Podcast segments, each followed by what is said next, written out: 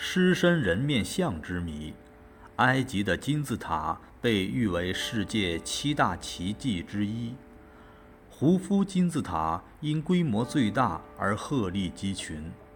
胡夫的儿子哈弗拉的金字塔虽比胡夫金字塔低八米，但因其塔边多了一座狮身人面像而显得格外引人注目。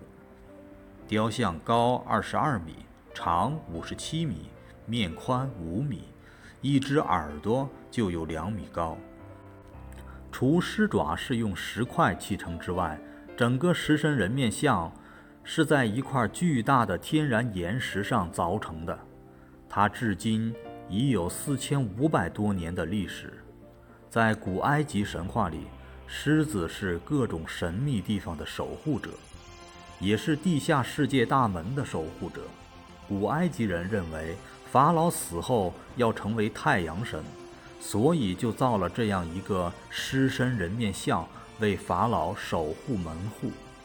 相传，狮身人面像所在的位置原是采石场，场上坚硬的石料都被采去建造金字塔了，唯独剩下一座小石山，石质松脆，不适合做建筑金字塔的材料。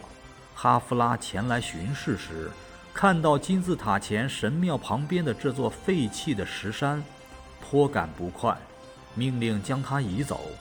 设计师接到命令后，并没有立即执行命令，而是对着这座废弃的石山反复审视。他从石山的外形联想到了古老的神话传说。一个大胆新颖的艺术构思在他脑中渐渐形成。何不将这石山雕成一只匍匐在神庙旁的雄狮，并将雄狮的面容雕成哈夫拉的面容？这把神话传说中雄狮的勇猛与法老的智慧融为一体，象征法老的权势与威严。于是。这尊辉煌的旷世奇珍就这样诞生了。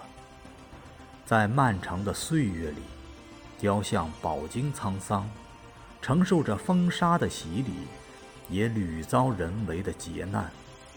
在他面部的前额处，原雕有一条神蛇，下巴处有一束十米长的胡须，可惜今天已荡然无存。他的面部在十四世纪和十八世纪曾两次遭受炮火的破坏，给他的眼睛和鼻子留下了终身残疾。